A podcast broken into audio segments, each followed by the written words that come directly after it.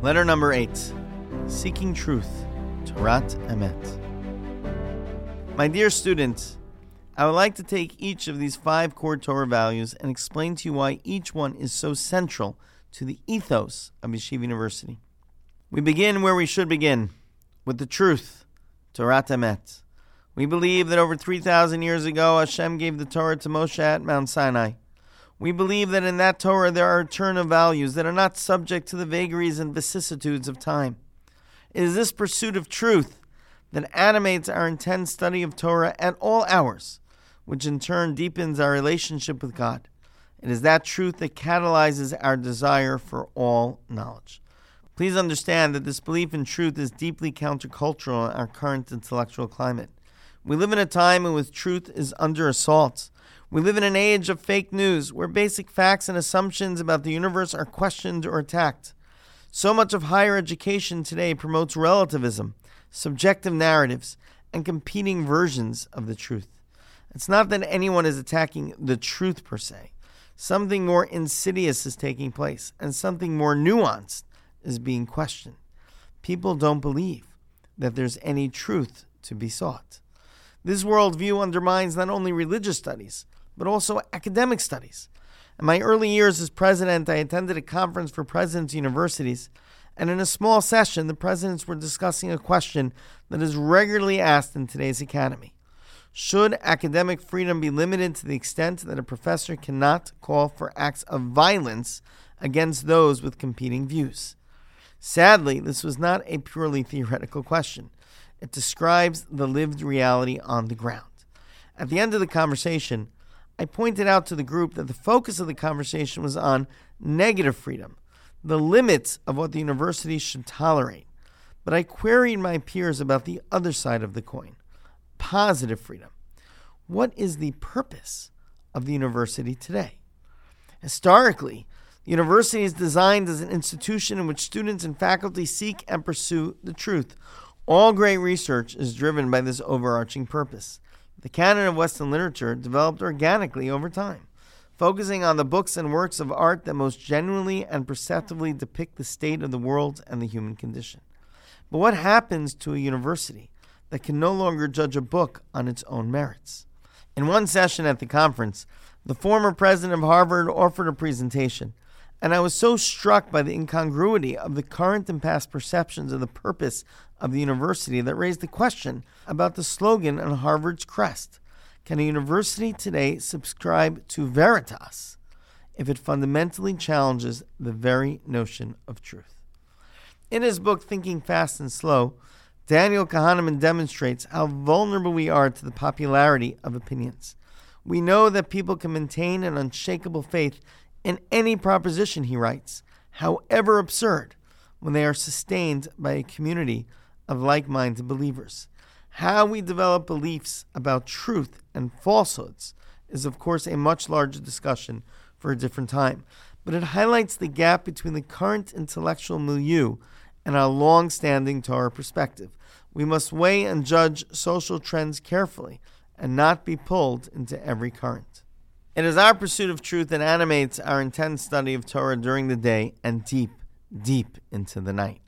As the Zohar teaches, Kudsha Brich Hu Torah Ikri, the Holy One, blessed be He, is called the Torah. The Torah and God are one. By studying the truth of Torah, we better understand the truth of God. One of my Rebbeim once explained this concept to me by describing the experience of reading a great work of literature.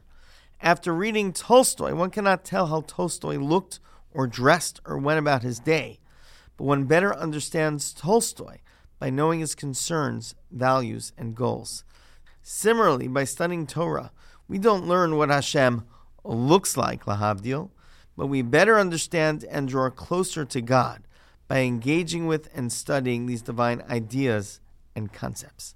This pursuit of truth is the reason that the primary Derech HaLimud, the method of study in our yeshiva, is Iyun, in depth study. Based on the methods of Rabbi Soloveitchik, who is both an heir to and an innovator of the great Brisker tradition, the large majority of the shiurim of our yeshiva primarily follow in that rigorous and analytical path as we are seeking to uncover, categorize, and analyze the ideas and principles of our tradition. For Rabbi Soloveitchik, the ideal halachic man internalizes this deep understanding of the Talmudic tradition, so that halacha becomes the prism through which one experiences life and the basis on which a true Jewish philosophy is formed. This critical analytical approach informs all our Torah studies, including our study of Tanakh, halacha, and Jewish thought. Over the years, we've incorporated additional approaches into our tracks of study, including more courses on Jewish thought, Musar, and Chasidus. We have informal chaburot and vadim for all of our undergraduate programs, which are group study opportunities to discuss how to operationalize what we study and be accountable to our learning. We have also created more academic courses in Jewish studies as the interests of the student body have widened. All of this is in pursuit of penetrating the truths found in the Torah. As Rambam writes in Hilchot Yesodei Torah, laws of the foundations of the Torah, a greater grasp of the majesty and wonders of the world is the path to greater awe and love for God. It is for this reason that it's very important that you, our students, challenge yourselves and push yourselves in your course selection and classwork.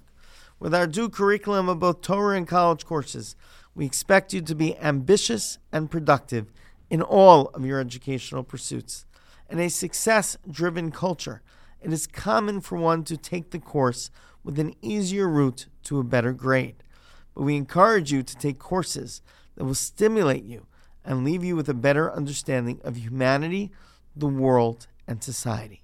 Taking classes for an easy A is not cheating, but it's cheating yourself of a world class education. Challenge yourself.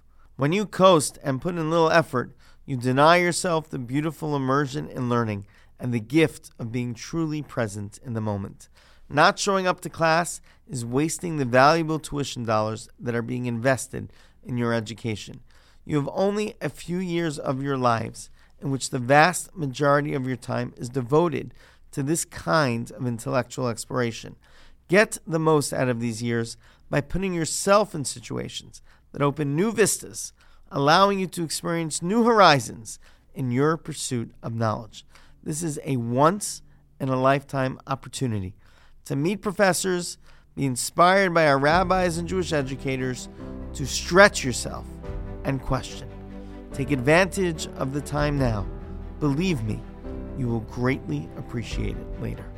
Vivracha, Ari Berman.